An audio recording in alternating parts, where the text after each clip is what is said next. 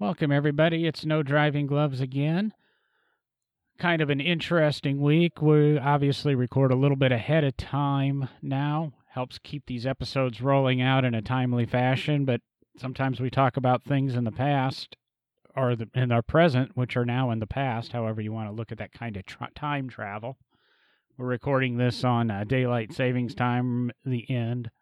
Yeah, everybody, just loves, when it's dark after work. I don't understand that. Who cares what side of the fence you're on?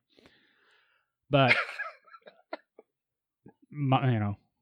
as Derek and Will say, it's John's show, so I can have my opinion there. As I'm saying, Will's on his way back from SEMA. He won actually some pretty big awards, won a GM Design Award. I'm sure we'll jump into it with Will when he's able to join us again. His 42 Chevy pulled down a major award. He's had a lot of publicity and airtime about it. It's a major award. Yeah, I think he's actually stunned about it. He's usually a very quiet guy, and it's hit some of the social media, and all of us are piggybacking on it. The podcast, I think McPherson Colleges are piggybacking on it, and I've seen it just about on every page that I monitor. So big award. It's a gorgeous truck. I'll be honest, I've seen photos of it finished, and I heard about the build, but I saw it during the build. If you go to our Facebook page and check out the video I shot about a year ago at his open house, you'll see the car or the truck actually a year ago in build stage, and now it's complete and winning some awards. Say I'm pretty proud and privileged to have Will as one of the co-hosts on the show when he's able to make it. And I'm really looking forward to meeting Will in person. I know that it's been a long time since I've been here, and thanks for having me back. But all I can picture now is a big box marked Fragile. It's the right time of the year for that, and it's a major award. And that goes a little bit without saying, but joining. That's all I've got in my head. I just picture a lamp coming out of a box that in the shape of a leg. Basically, I know it's a little bigger deal than that, and I don't mean to make light of it, but that's you call it a major award, and I got to run with that. There's nothing I can do about it. Yeah, and that strange voice. Derek can't join us this week either. He had a family emergency pop up. We'd kind of planned this not to have Will and have Derek, and as I said in the last couple episodes, we're working on expanding so we can try to always have three hosts. But when two of the three regulars are out, we'll jump in and. It's a Mr. Sean Yoder. He was on with us in episode 13, and that was one of the episodes we really discussed teen driver safety, which we recently touched on a couple episodes ago, episode 65 with Andy Pilgrim and his foundation. That's a driving force with all of us. It's still an incredibly big deal. But we're going to, over the next couple of weeks, I think, when we get all three of us together, I think we're going to review. We've got a lot of new listeners. We're 60. This will be episode 69, maybe.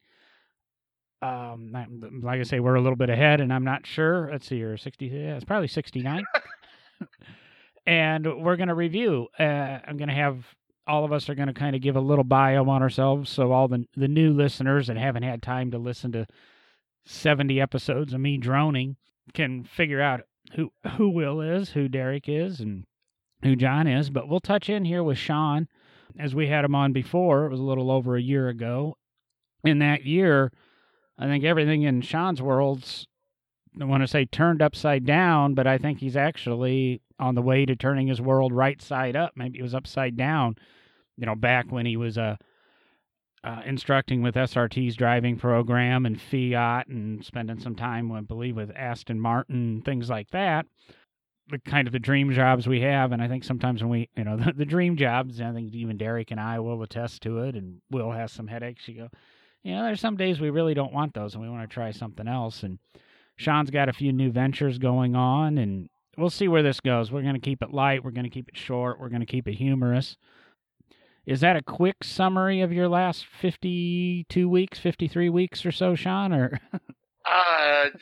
Yeah, I mean, I wouldn't say that things have been turned upside down just because what I branched out into and what I actually started is just sort of, it's an offshoot of where I have been for the better part of the last 2 decades. It's just that I, instead of consulting for simulation hardware companies, I've started my own simulation and gaming hardware company. It's mine now.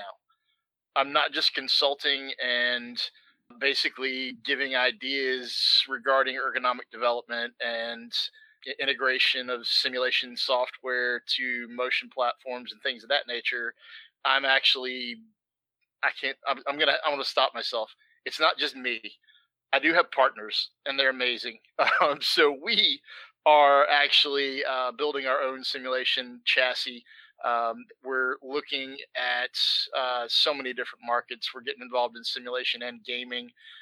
Coming from the motorsport background that I come from, it's very easy for me to sort of dedicate myself to the motorsport side of things. But what we really, truly want to do with this is create a platform that anyone can sit in and get really comfortable racing, flying, playing any game that you'd want to play. Let's say, someone did this crazy thing where they decided to talk into a microphone to people that they don't know. Podcasting would be one thing that would be a very comfortable environment for people to do that. Live streams, things of that nature. We're creating this simulation and gaming hardware platform to hopefully make a dent. Actually, no. We're creating it to make a dent. I'm not going to say hopeful anymore. We're going to make a dent in the 1.3 billion plus gaming market. There are 1.3 plus billion people on this planet that actively game, and we're looking to be a part of that. So it's pretty exciting. It's been interesting talking to you over, well, we've known each other for what, 10 or 11 years now, and just even that period of time, the various simulation companies that you've been affiliated with and the experiences and the technology that you've been exposed to. I mean, you've dealt with full motion 3D type simulators, and I know what you're developing isn't exactly that, but it's trying to bring a lot of that technology to the home user, which I think when we were talking the other evening kind of fascinated me, because I'm thinking always the big time, the $10,000, $15,000, $20,000 simulators like you used to work with, precise mapping of tracks, which, I mean, to be honest, PS4 has pretty precise mapping of racetracks. Yeah, but as far as track accuracy goes, you can get that in a console game these days. Yeah. It's pretty crazy how far the technology's come. I mean, I've been involved in simulation, motorsport simulation, for the better part of 2 decades, professionally now, actually, and owned a couple, or was part owner of a couple software development houses that built driver development tools, engineering tools, experiential marketing software. We basically took an existing physics and graphics engine, and my development companies would create the 3D worlds. You know, we'd create the tracks, we'd create the cars, we'd do the sound development, we'd do the physics development for those cars, create user interfaces, custom user interfaces for whatever client that we had. And then we could dig in and get involved in actually integrating fluid dynamics, diagnostic software, just all kinds of crazy stuff where teams were using our software to develop suspension packages, aero packages. They were using it for driver training. They were using it for engineer to driver communication, like working on that back and forth while the driver's in the car, the engineer's up on the box reading live telemetry. There's so much from the real world that you can bring into simulation these days. And it's been really cool, like you were saying, it's been really cool for me to sit back over the last, if I'm honest, and even if I'm dishonest, I go back to Atari 2600, Indy 500. I mean, I literally go back to 1974, 1975, sitting in my uncle's backyard, because we used to drag the TV out into the backyard on a nice summer night and sit there and play Atari until 3 o'clock in the morning when I was 5 years old. But we're playing Indy 500, and I'm 4 or 5 years old, and that's how long I've been involved in this stuff. But seeing where it's come from to what you can get now for what I would consider to be reasonable money is shocking. It's hard for me to put it into words, and part of my job over the last decade or so has been putting things into words really well. And it's nuts to see the technology, the way that it's progressing, and it's doing nothing but getting better on a daily basis. And you've been there at that super high end, and our Atari 2600. I wasn't privileged enough when I was younger to have an Atari 2600. We had a Magnavox Odyssey 2, so we kind of... I remember, was it orange? No, it was silver, and the reason we got it is my dad felt it was better because it actually had a keyboard type thing to it, and it didn't have keys. It was this smooth, it was really odd. But I remember playing the two racing games on it and remembering, you learn the pattern, and you knew right, left, whatever it was. And to come from that to watching you a few years ago, 8-9 years ago, I can't remember what it was, at Barber's with the simulator, when the first time IndyCar came, and one of the Indy teams, if I remember correctly, kind of thanked you for saving them a car because one of their drivers was having trouble with a corner and kept crashing the simulator. And it taught him the track, and they knew that he would have crashed an actual car not having the simulator. That scenario actually got me eventually. That scenario led to me getting hired on with the Porsche Sport Driving School at Barber. It was pretty amazing. Like we went out there. We were out at Barber with a simulator for an IndyCar test day, and Oriol Servia was actually in the seat, and just an amazing guy. And it was his first time at Barber in an IndyCar. And I sat there with Oriol for probably about an hour, maybe an hour and a half. And we just worked on the line. And we were running iRacing in its very early stage of iRacing. God, I don't know how many years ago that was, John. That was more than a day or two ago. And we worked on that line, and I turned around and noticed there were two guys standing behind me, and they were wearing Porsche Sport Driving School shirts. So I turned around and looked at both of those guys, and it turned out to be Jeff Partner and Cass. The school is theirs, basically. And I looked at those guys, and I was like, if there's anything you guys can do to help Oriol out, please jump in and help him. I mean, you guys are out here on track all day, every day. You're on this track more than anybody else on the planet. And both of them in unison just kind of looked at me and went, nope, I think you got it. And so I just kept going with coaching. And then when Oriol got out of the seat, they were still there. I turned around and I was like, hey, I'm Sean Yoder. How y'all doing? Y'all need any help? and it's amazing the doors that have opened over the years as a result of me, I guess, being involved in simulation at a higher level than just casually running around in Gran Turismo, like on a console. But I say that with all due respect to guys that and gals that do nothing but run around casually on Gran Turismo, because I look at something like the GT Academy. And for those of y'all that don't know what GT Academy is, it's literally a race series talent detector, basically, that was started by Nissan. And through video games, coming from the Atari 2600 background, now I'm watching people playing video games lead to them winning the 24 hours of Daytona, winning the 12 hours of Sebring, getting on the podium at the 24 hours of Le Mans, winning the 24 hours of Dubai, winning races all over the world. And these are people that were recruited through this video game. It's amazing to watch that happen after being involved with this technology and being a part of its evolution. It's humbling, man. Most people don't have any idea how in-depth just a modern video game is regarding physics, much less the higher-level software that you can get out there. It is so real. So real.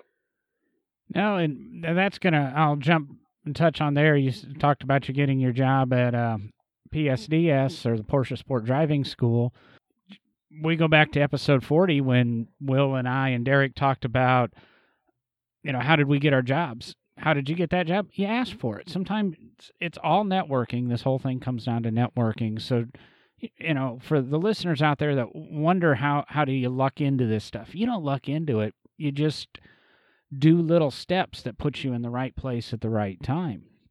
And that's kind of how your simulator company, or not yours, and when I say yours, I'm including all of your partners in that. Right. You know, it's just, I don't want to list everybody in that, but it takes a village to make this thing. It's just been in the right place at the right time. This partner knowing this person introduces you to this person, and you get there. And it's the same way your input has been very valuable to the simulator is your experience from teaching Oriol Servia how to race and save him cars and prove justification there, but also knowing that there's a lot of people at home that can't do this. You know, I watch you and a group of friends on Facebook, and it drives me crazy, 100%. Are we racing tonight? We're going to be at, and up until about a year ago, you were all over the world all the time. And it's, going, oh, is he really at Sonoma? Or is he really at Watkins? Oh, no, he's gaming and he's in Montana. You know, I'm going, you know, when you posted, you were in Montana that morning and now you're racing at Watkins Glen. And yeah, you could get there that fast, but okay. Yeah, and it drives me crazy. And you put the graphics up and they look like damn real cars. So. Oh my God, there are a couple pieces of software out there right now that I wish my father were alive to see, because my father unfortunately passed away right before I really started getting into owning my own software companies and developing software for driver development and stuff. But he used to walk in on me all the time, back when I was in college. And still living at home, I had a little simulator that I built when we moved out to Nashville, and I built this thing back in 1991 or 92, and I built it out of scrap wood on a car lot that I was working at part-time while I was going to school. And he used to walk in my room, and he'd be like, is that real or is that a game? And back then, it was definitely a game. Like, definitely a game, but... as the years went on, things got better and better graphically, and literally, he couldn't tell. Like, he couldn't tell the difference. And now, if he saw Gran Turismo Sport on PlayStation, there's a new title that was just released, actually, Tuesday, I think it was, called KartKraft. It's from a company out of Australia called Black Delta. I've worked with those guys on some projects in the past, like, almost a decade ago, we worked together on some software, and they finally released their karting simulation. I defy you. There's one, like, if you go out and you look at KartKraft preview videos, there's only one thing in the video that will basically tell you that it's not real, but you'll have a hard time finding it. Like, the first time I was watching the video of their preview, of their launch preview, I watched it 10 times. I knew what Zach and his team were putting together was going to be special. I've never seen anything like this. And actually, the world has never seen anything like this commercially available. There are some high-level simulation software development stuff going on at the OE level. And, of course, Formula One teams. But they have millions and millions and millions of dollars worth of budget for those projects. I'm literally talking about, with KartKraft, it's $17 on Steam right now for early access. The amount of money that you pay for current generation, absolutely stunning, unbelievable simulation or gaming software these days. I mean, people are complaining about, $60 for Gran Turismo Sport. I'm like, how do you complain about $60?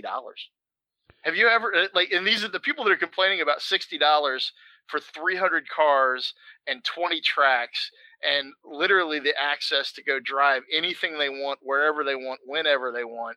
have obviously never taken a real car to a track or an autocross or a drag strip, because $60, that will barely buy you a burger and a Coke at most racetracks, much less put your car on the track. It's amazing to me where the software has evolved to. Yes, that's where I started, is it's where we're at, what you've got going on with that. And then I guess what I like about your new simulator, and I always think about it, and, you know, okay, I can get in it, and it's a lot of money. I haven't discussed, and I don't want to necessarily know the price point your new simulator. Sometimes, you know, I feel bad spending $1,000. I won't buy a PS4 because I don't want to spend $300. And listeners are going, yeah, but you buy a damn car every 2 months. So we spend money in a different way. Or a 3D printer, or yeah. Yeah. And or how much is the mic that you're talking on right now? Actually, $60, $60 or $70. No, that's not bad. No, I don't have really a very. It was more than that. No, it's not a Shure SM7B, or it's not or whatever. It's decent soundboards and that would pale to a PS3, PS4. Yeah, I was gonna ask you about that Tascam equipment. You got Tascams like in every other pocket right now. Now I've got. You know, I'm very proud of my new Zoom L12. So we'll see how that goes. Awesome. You know, we all have our toys. But you've been smart enough. My Zoom L12 does one thing, and it does one thing really good. And you've managed to develop this simulator. So, I mean, the pictures I've seen, you know, got a 30 or 40 inch curved monitor on it. So we're not dealing with the 3 or 4 monitors to try to give you that 49 inch. It's a 49 inch curve. It's the new 40. We are featuring the new 49 inch curved Samsung Ultra Wide. It's 3840 by 1080. It's the monitor of choice right now, I think, for what we're getting into. If you are PC only, it's not 4K, and a lot of people poo-poo it because it's not 4K, but I un-poo-poo it because it's 1 millisecond refresh time, 144 hertz refresh rate. It's beautiful, and it's 32 by 9, so it's wide enough to where you don't need to run that triple display setup like you were talking about, and it just looks cleaner. It looks cleaner, and I can get it right up behind the steering wheel, and your field of view is perfect. And I could go on, but I'll get really, really geeky, and I don't really want to do that right now. I think you've already over geeked a little bit, but it. I apologize. Or I'm yeah, like I don't do that too often either. I'll say that one does pop up on my Facebook feed under, I think, Staples quite often. I think that's their monitor of choice. They keep recommending that I buy. Which would look really good here in the studio. Yes, it would. I think 2 of them would look even better. But I digress there.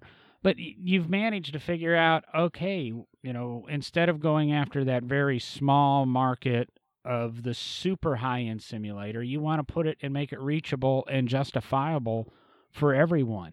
And that falls into, it's not only a simulator for racing and cars. It's a simulator for, you know, airplanes. It's a simulator for helicopters. And as you know, you're right now at the cusp of having your first 2 production chassis delivered. I know you've have them sold, and you're still working on the prototype, and they were supposed to be delivered. And if I basically might be embellishing a little bit, had them ready and on the shipping dock, and you said, no, they're not quite right, and you've talked to your clients, and they understand, and you've went back to a little bit of redevelopment on that.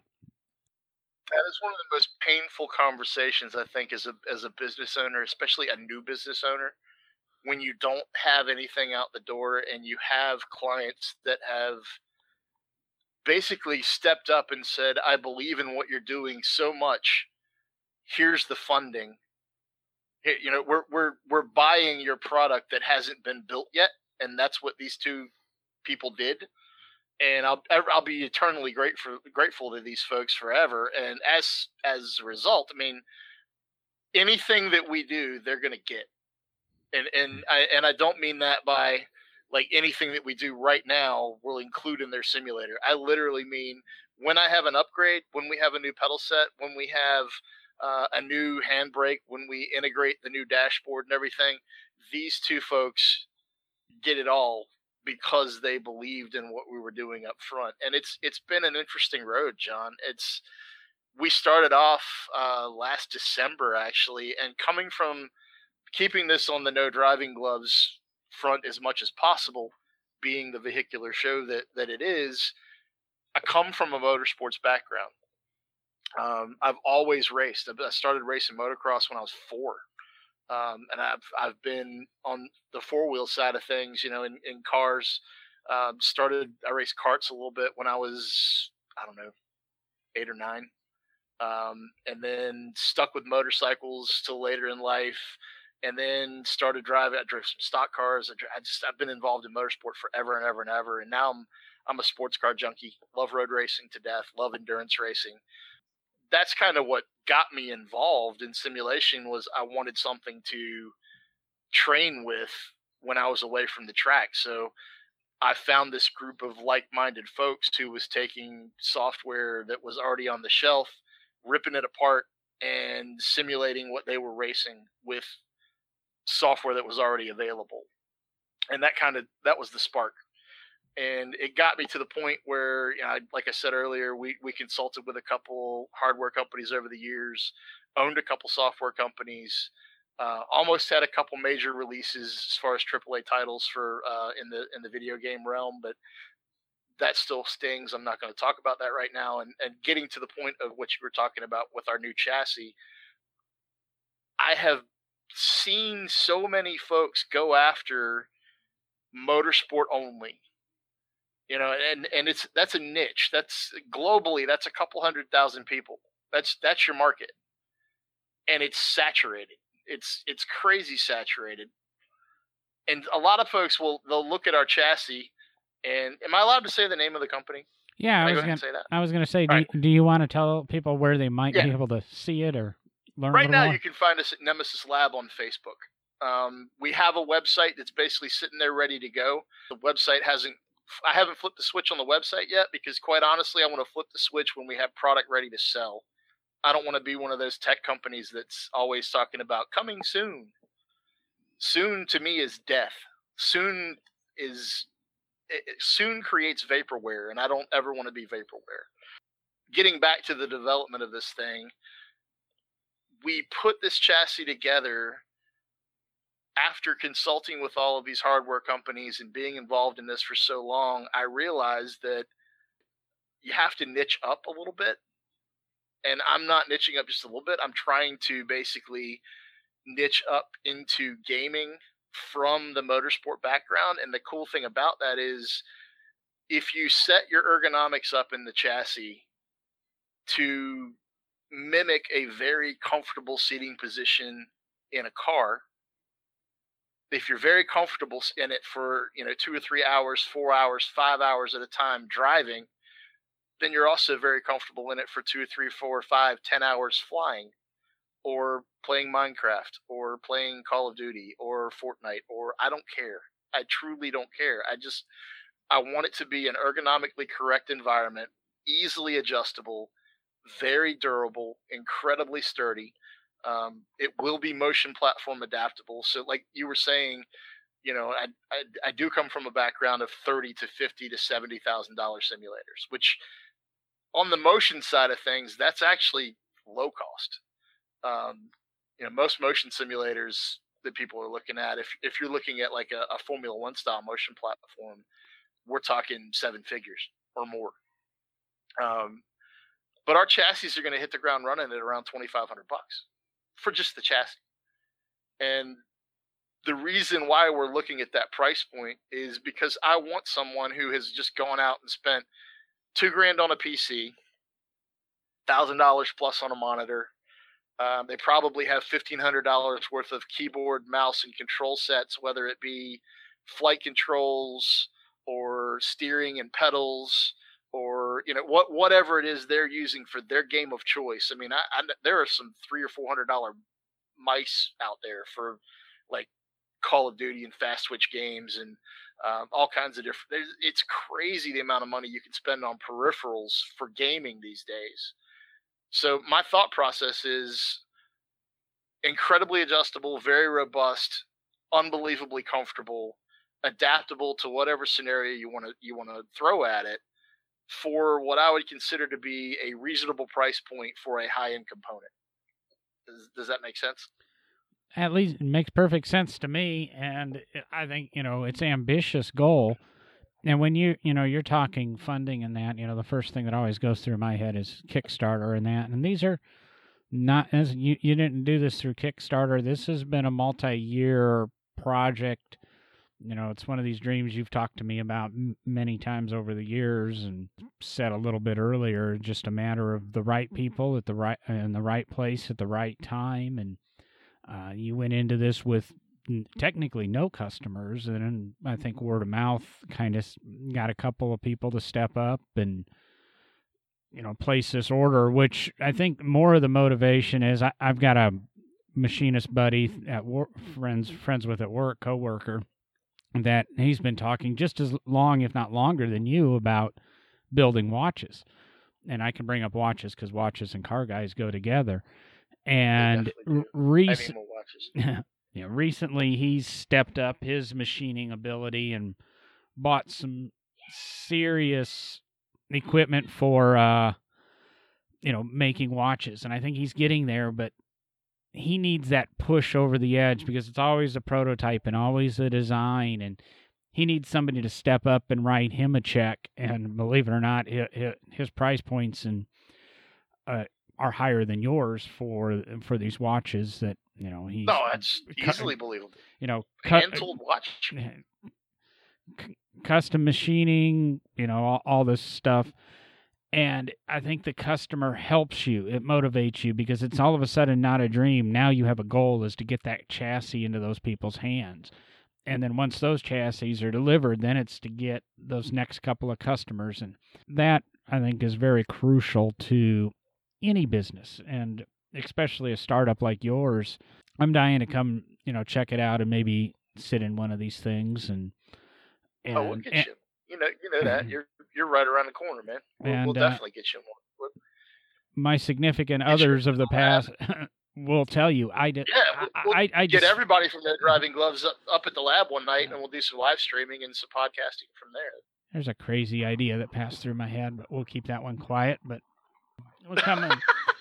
I was just saying that, you know, I'm not a video game guy. I do my best to avoid video games. It goes back to play roller skating at a birthday party when I was probably 8 or 9 years old, and I went in with, I don't know if it was $5 or $10 or $20, but I remember spending all my money on video games, a quarter apiece, and not roller skating. And then by the end of the party, I was desperate enough checking all the change slots and that, so I could have a couple of quarters to go home with, so I didn't spend all my money on video games. And that scarred me. And I don't, here we are talking about me not wanting to spend a quarter, but I bought 2 cars.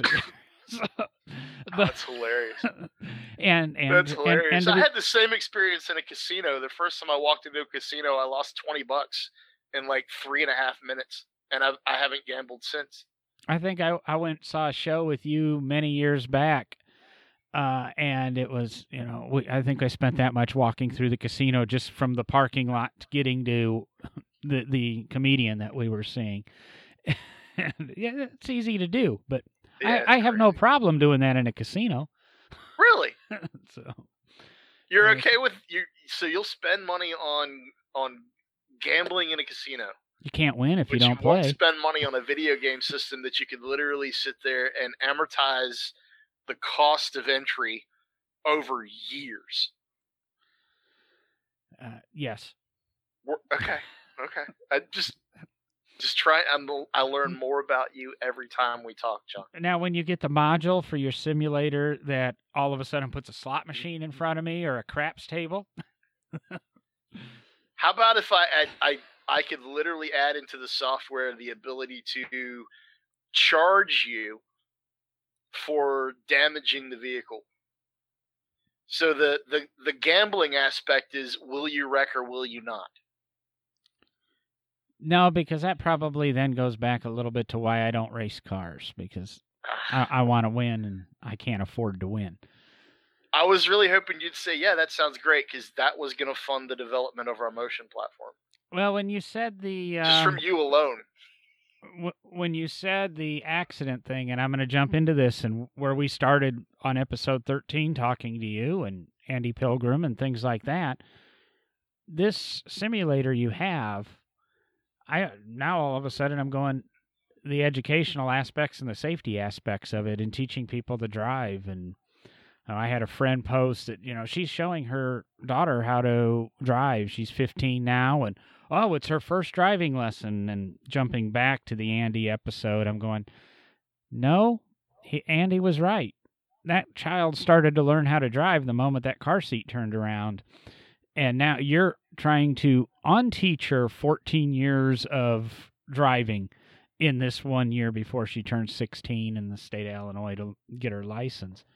A lot of truth to that. I learned a lot from the Andy Pilgrim episode and going through his website, and I hate to keep jumping back to it, but now all of a sudden I see opportunities because, your chassis is $2,500, and then, of course, there's the modules to add, the pedal sets, and maybe a school doesn't need quite that, but you could do that, all of a sudden... there's charging for, or there's points, or however, to give a little bit better driver's ed instruction.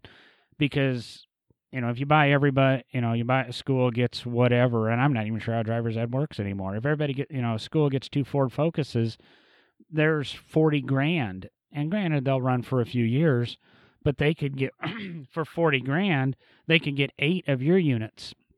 And they don't have to have 8 instructors or 2 instructors. One instructor could help everybody in a classroom setting and that. So all of a sudden... there's off-the-shelf software that is literally driver's ed, driver training. There's stuff that you can buy. There's a company called Forum 8 that specializes in... they do all kinds of simulation software, but they have...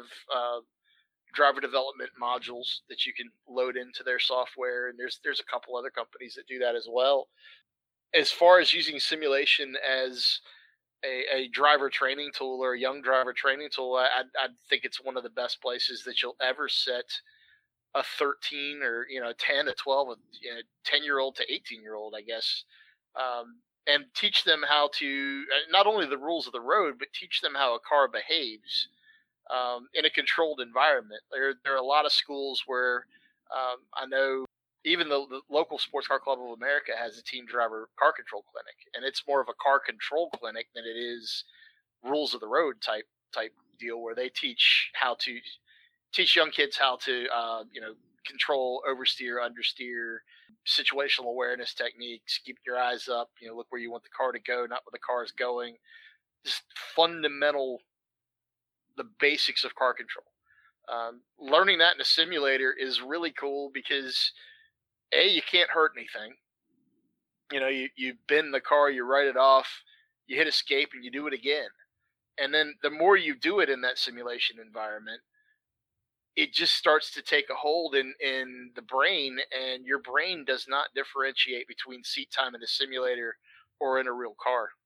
And it takes people, some people anyway, a while to grasp that concept.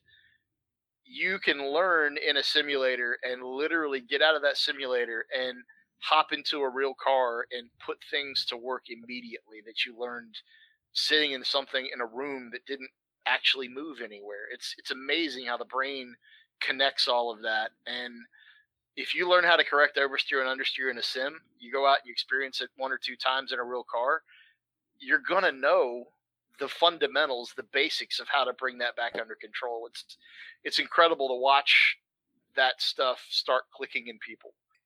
So many different aspects to simulation versus the real world that they're absolutely amazing. And it sounds very unrealistic that, the time spent in a simulator will teach you to be a better driver on the road, and you can immediately apply that. But in these interesting quirks that I sit here and think, and I go, I never know these people. But I have a lot of friends that are corporate jet pilots. I also know people that, fly 747-400s for a living. Right. And things where they learn how to fly. And every year they have to go do simulations and fly in simulators just to, you know, stay up to date in that. And if you're going to put somebody in charge of an airplane that's got 300 people on it and they've learned on a simulator, I think that's the biggest selling point when it really comes down to the real-world application of simulators. As we've discussed, the software is so perfect anymore. You know, they're going to have to come remap tracks as tracks get repaved in that, because things change and the surfaces change and the bumps aren't there and the dips aren't there. You're watching Formula One races before the race, and the drivers are in their cars with kind of a simulator watching the track and learning the tracks. And NASCAR drivers are doing the same thing when they're flying to wherever just to review the tracks, just to review. They aren't using stuff that is that much more advanced, if at all, than what, you know, what your company or, I mean, any of the other simulation companies are putting. It's truly the same software these days. I mean, it's so many people, so many teams, so many drivers are using iRacing as a driver development tool. You know, it's laser scan tracks. They're accurate to within about 0.2 millimeters, and that's height, width, elevation, and camber of corners. The accuracy is within 0.1 to 0.2 millimeters, and that's even in surface undulations. And that does come back to your point about having to rescan a track. When you say rescan, that means they come out with these laser survey tools, and that's getting ready to change too. I think you're getting ready to see.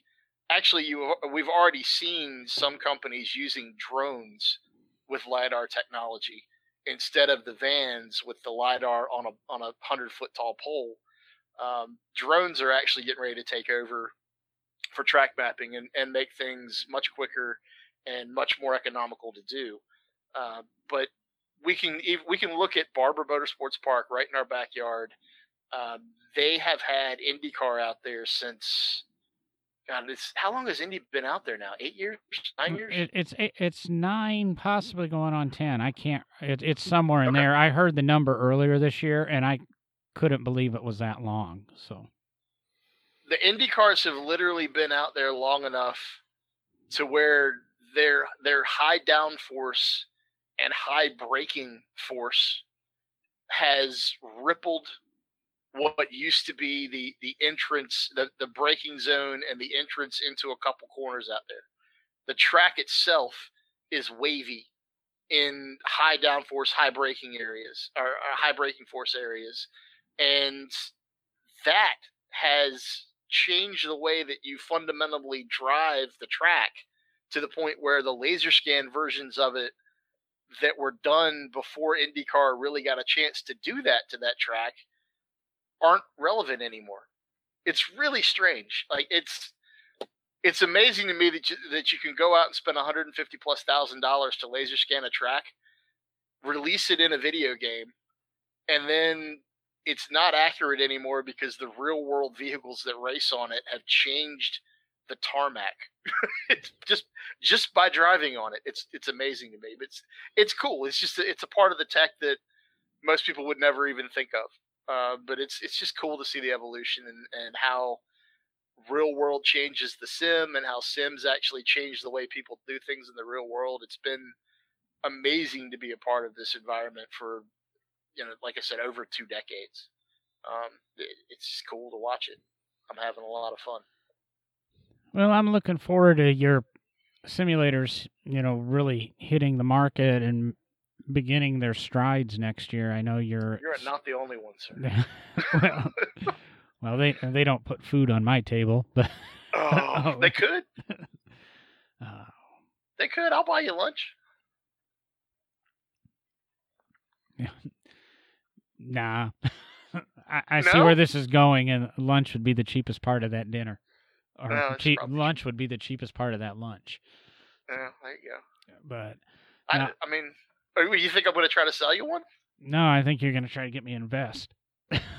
Oh, I mean, that'd be amazing too. But I would.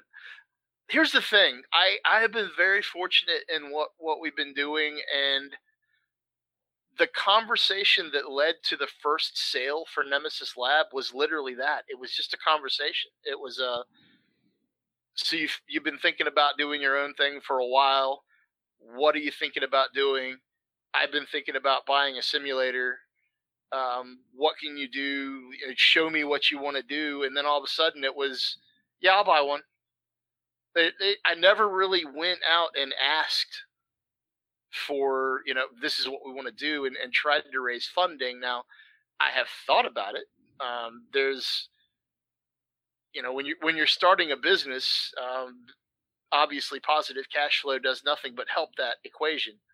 But at the same time, having that VC money, whether it be angel investor or venture capital, you know, seed round venture capital or whatever you look at, as soon as you start bringing that in, you start losing some control and some of the business. You have to give some of it up in order to get that in the door. And I just haven't felt like we're ready for that at this stage of the game. And I don't know whether we'll ever be. I'd love to be able to bootstrap this thing and it be ours, you know, instead of it being diluted a little bit. Because as soon as you start diluting something that you've been dreaming about for 20 years, and not necessarily dreaming, but just I've lived this for almost 20 years of my life. And I don't want an outside team to come in and go, no, you should do this. And it's not that I'm not up for advice, and it's especially business advice. If somebody wants to come in and work on the business side of things and bring some capital to the table, have at it. I want to design. I want to build. I want to develop. I want to make cool tools. You know, that's really where I'm at. And I have no delusions that I'm not a CEO. I'm not one now, and I don't want to be. You know, I want to build cool things. I'm trying to decide where to go from there, but I think we've really, you know, we know where you're at. We know where you're going. We know we've learned a little bit, or potentially a lot of bits, about simulators, where they're at, and the history of them. Some little inside facts, and I'm, you know, people always talk about downforce and stuff in racing, Formula One, IndyCar, things like that. By being at Barber, I'm very familiar, and I've been in on meetings and conversations discussing, you know, what the Indy cars can actually do with their downforce to the track. They tear stuff up. But it's a road. They put on a heck of a show, yeah, but they can tear stuff up. You know, it's a road. How do they do that? Well, the fact they're going around a 2.38-mile racetrack in a minute 2, minute 3 lets you know they're kind of scooting. And yeah, we don't have a long straightaway. I mean, we have a kind of a straight, but we Barber's doesn't have a 1 mile straight or anything like some of the IndyCar drivers would like us to have. You know, we've learned a little bit. I think you've brought a lot of light to this, and it's been a pretty enjoyable conversation for me tonight.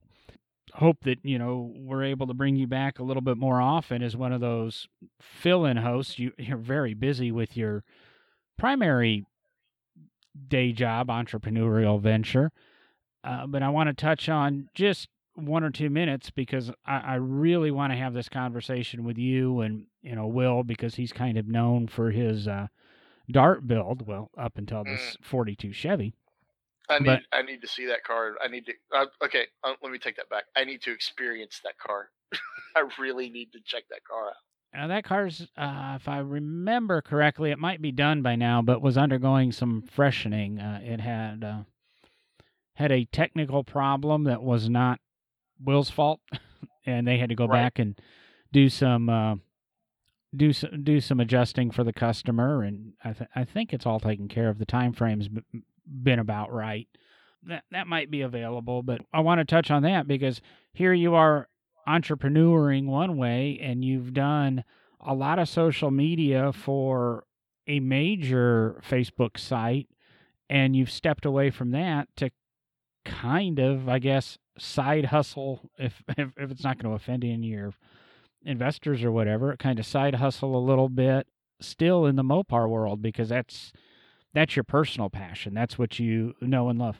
Yeah, I don't know if I could consider it a side hustle or not. It's I was involved in the arc of Modern Mopar magazine on social media, going from about 9,000 people on Facebook to 1.1 plus million people on Facebook, and was very fortunate to be a part of that. And there's no other way to really put it. I played a major role in the development and building of that page, and it was a lot of fun. I spent about 6 years with Fiat Chrysler itself as an instructor and a product expert for SRT and the Fiat Abarth, and got to do a lot of Mopar things over those years. That started back in 2011, and I started writing for Modern Mopar in 2012. And then about 2013 is when I got involved in the social side. And then I pivoted. I pivoted away from Modern Mopar, and I'd known the guys and the gal who started Moparian, the Moparian social media channels. Met them at a show out on the West Coast called Springfest, which was... It's a Modern Mopar show, basically. It's the spring festival of LXs, and the LX is the modern Magnum Challenger Charger 300 platform. And so it's that show out on the West Coast was 1,500 plus cars. I met Pedro and Sincita out there, and they were the initial driving force behind Moparian. And they have built Moparian into something that is, for lack of a better word, it's incredible. Being involved on the social side of these sites is pretty cool. But when you're involved with one, right now on Moparian, we're approaching 400,000. Actually, no, we're a little over 400,000 total social likes, and that's Facebook, Instagram. For a couple different accounts that we have, but on Facebook alone, we're 330,000, somewhere in that area.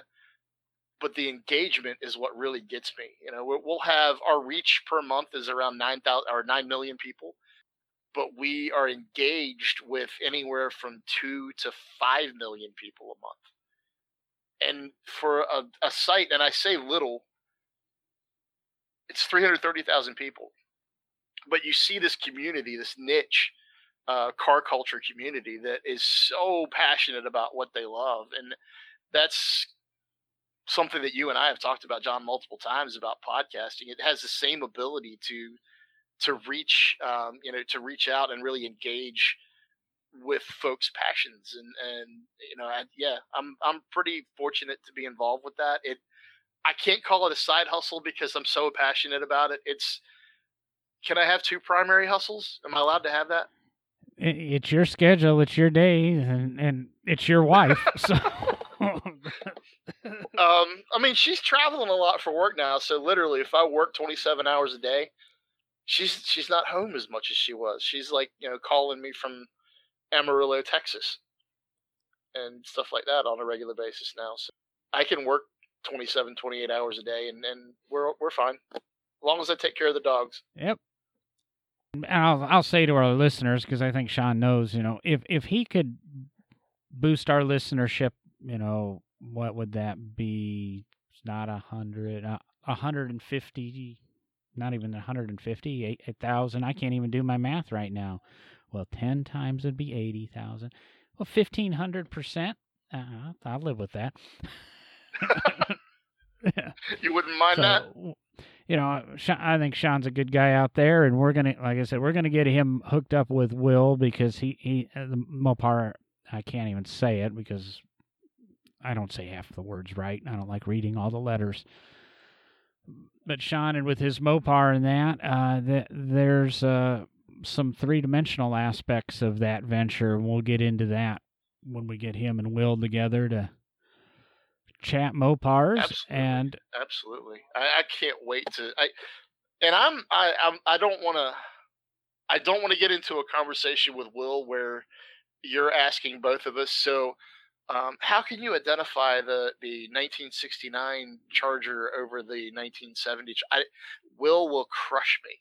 I drive cars fast and I teach people how to drive cars fast. I am not the Mopar historian. I'll be honest. I don't think Will could do that either. Will knows the little details. And then when he gets into it, when you get into a project, but, the difference is mainly the parking lights. They're round on the 69 and square on the 70. Okay, then yeah, you'll crush me too. I'll teach you how to drive them fast. You teach me what to look for to know what's what, because I'm not that guy. But I do know. I mean, I found a home with Mopar. I actually left Porsche to go full time with SRT, and most people would go the opposite direction. And it just feels a little weird to say that still, but there's just something about that community that's absolutely amazing. And it kind of goes across every brand though, doesn't it? I mean, it's car people are car people, and they're pretty darn cool. I know Sean doesn't have time to listen to every one of our episodes, but as the listeners know, none of us are brand loyal, really. Will's closest. He's a kind of a big Chevy guy. Just because I have two Fords in the driveway right now doesn't mean I'm a Ford guy. It just happens to be I have two Fords right now. There's no harm, no foul. We're going to drive what's fun, what we like, and so be it. I've had the Porsches, I've had the Mopars, I've had the Fiats, I've had one or two Chevys. I'm a big Chevy guy, and I started with a Chevy, and I've only had one other one my entire life. My first car was a Chevy. I'm trying to think. 86 Cavalier Z24 3-door, the hatchback, not the 2-door sedan. I'm so sorry. I mean, awesome. It wasn't a bad car for what I knew at the time, except the fuel. Not for back in the day. It wasn't. The fuel gauge would be empty with two dots left. Oh my God! I just remembered. I've had three Chevrolets. I had a Vette for a little while. Oh my God, four Chevrolets. I've had two Vettes. And you're including your green one, right? I had a Chevette and a Corvette. Chevette, Corvette. Yep, I had a 91 Z51 six-speed car for about 3 months. It was the absolute worst street car I've ever had in my entire life. I had a Chevette at the same time that I had a 69 Camaro, and that was my first car. And then I'm trying to think. I had an S15 Chevy truck. It was a drag truck that literally never made a pass. And then now we'll go to five, because you had this big 2500. That was. Does that count? This was GMC. Oh, it was a GMC. Really, well, okay, we'll let you kind of slide there. I mean, that was. I drove around what could be. It could be described as a city block on wheels. I drove that when I went and picked up my Chrysler. I really kind of liked that truck. So I liked that truck a lot, man. It's when you got it loaded down, it rode so nice. People don't understand that, but when you need something like that, there's nothing that substitutes. And I'm not going to touch too heavy in it, but that's where my love of my present van is, and you're going to join that vanning culture in the near future. I'm seriously thinking about it, man. I'm seriously thinking about letting a Challenger Scat Pack turn into either a Grand Caravan or a Pacifica.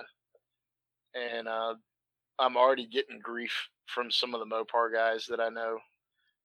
But I truly don't care. I've always liked minivans for their practicality. If I get to do with these minivans what I think I might get to do with them, I'm going to like the minivan because I'm going to get to take them on racetracks and pass Porsches and laugh about it. So that's going to be fun. Yeah, that's what I want to say. Kind of the way, I love my little van, and there seems to be a lot of minivan news lately for some reason around Chrysler and Iacocca, and might be that I think we're preparing for Iacocca to pass. I've heard his Parkinson's is just through some various entertainers. His Parkinson's pretty advanced, and I don't think he's going to be with us much, and I think we're trying to really pay some tribute to that. As we should. I mean, that guy did some pretty big things. I mean, he Chrysler's been on the chopping block a couple times, and he definitely saved it. He allowed it to be there a few more times. Well, yeah, he saved it, and then he almost drove it off the edge a couple times, but he did save it. And I mean, the whole Grand Caravan, or the Caravan, I guess, starting the minivan craze is, it's still viable. That's what's crazy to me is it's still viable, and it just speaks to me. It makes sense from a practicality standpoint. They're comfortable these days. I don't know. Am I trying to talk myself into one, or have I already talked myself into one, John? I don't know. Like I say, I'm an enabler. I could, I think you're at a tipping point, and I think you're going to end up with one. I know you. I know your car buying habits. Is it the perfect vehicle for you? Personally, I would say no. But I think you're going to have to try it to, to make it work. And again, being, you and I aren't at SEMA this week. Me, I always forget about it. You actually put Nemesis Labs ahead of SEMA. And yeah, I think at this stage, I think a minivan would be a much better investment right now than the Challenger at, providing Nemesis some growth room. That's really what I'm looking at. And if Nemesis grows and does what you want it to do, then it's not on foreseeable that you get another Challenger or insert Mopar performance car to go along with the Pacifica. Insert Hellcat Charger here. Hellcat that's Demon, Hellcat Red Eye, whatever it's called that week. I would like to. I'd take a Hellcat Charger. I don't need a Red Eye. I don't need a Demon. Although they're awesome. I mean, I got to autocross a Demon earlier this year, and yeah, autocross a Demon. It turned much better than I would have ever thought it would have turned. Now, it's not set up to go around twisties, but it wasn't bad. Listen to, CarCast with Bill Goldberg, not the Adam Carolla one, Bill Goldberg and Matt DeAndrea. Goldberg was actually going to take a Demon and build a road racer out of it. He's got unlimited funds, and he had the backing of a shot company and a tire company and the wheel companies and might have been Hotchkiss suspension and all these companies, and they all said, we're spending buckets of money to undo millions of dollars of investment, and that's kind of what Dodge told him is, we spent a lot of money, so this car lifts its front wheels. You are undoing everything we did. When it came to the Demon. And then, of course, they do the Red Eye, which is exactly what Goldberg was trying to build, is basically a Demon that turns. Yep. It's, and I would venture to say that if you went to Bilstein, the valving in those shocks, because it is adaptive damping, it's not a single stage shock absorber that they use on those cars. It's a triple stage or even sometimes a four stage shock that you can actually adjust from the dashboard. I know that there was some valving in there to actually, to weight transfer, to keep that front end up after it comes up, just like an old 90-10 drag shock. And it was sort of like 90-10s on the front, 50-50s on the rear, like old school drag racing, but it was done with computers when you put it in track mode. I would be interested to see how much of that they could just program out with you'd have a drag race setting and then you'd have a track setting for like Barber. I'm curious what Bilstein could do, and I bet you it wouldn't be that bad. Just knowing what Bilstein does and having seen their technology evolve over the years with the SRT cars, that stuff's incredible. That's a whole other episode, man. I could sit here and talk about that for hours. We'll do that on another episode. Sit there and talk for hours. There you go. We're a little over the 1 hour mark right now, so with a little bit of editing, we'll probably get it back down to about hour 5 or so. That's perfect. Considering you said we were going to do a 30-minute show, that's perfect. Unlike your previous other side hustle of the radio show, we don't care about time here. Don't care about time, and don't care if you happen to say Nemesis Lab and check them out on Facebook here. If you want to say that, John, if you want to say check out Nemesis Lab on Facebook, that'd be awesome. We could get the host to say that. Maybe we can work some sort of sponsorship deal there. Until then, cool. It was great to have Mr. Yoder join us tonight. And check out Nemesis Lab on Facebook. And if you want to have any questions for him on simulators, or maybe want to talk to him about becoming owner of chassis number 3 or 4, message him there. You'll find him, or send. I'll see if I can get over to his quote lab in the next week or so and shoot some pictures of the chassis and that, and get it up on the No Driving Gloves Instagram and Facebook page. And if you have any questions for me, Will, Derek, Sean, you can email us at nodrivinggloves@gmail.com, and we'll be talking to you next week. Later. Thanks for having me on, John. Much appreciated, man.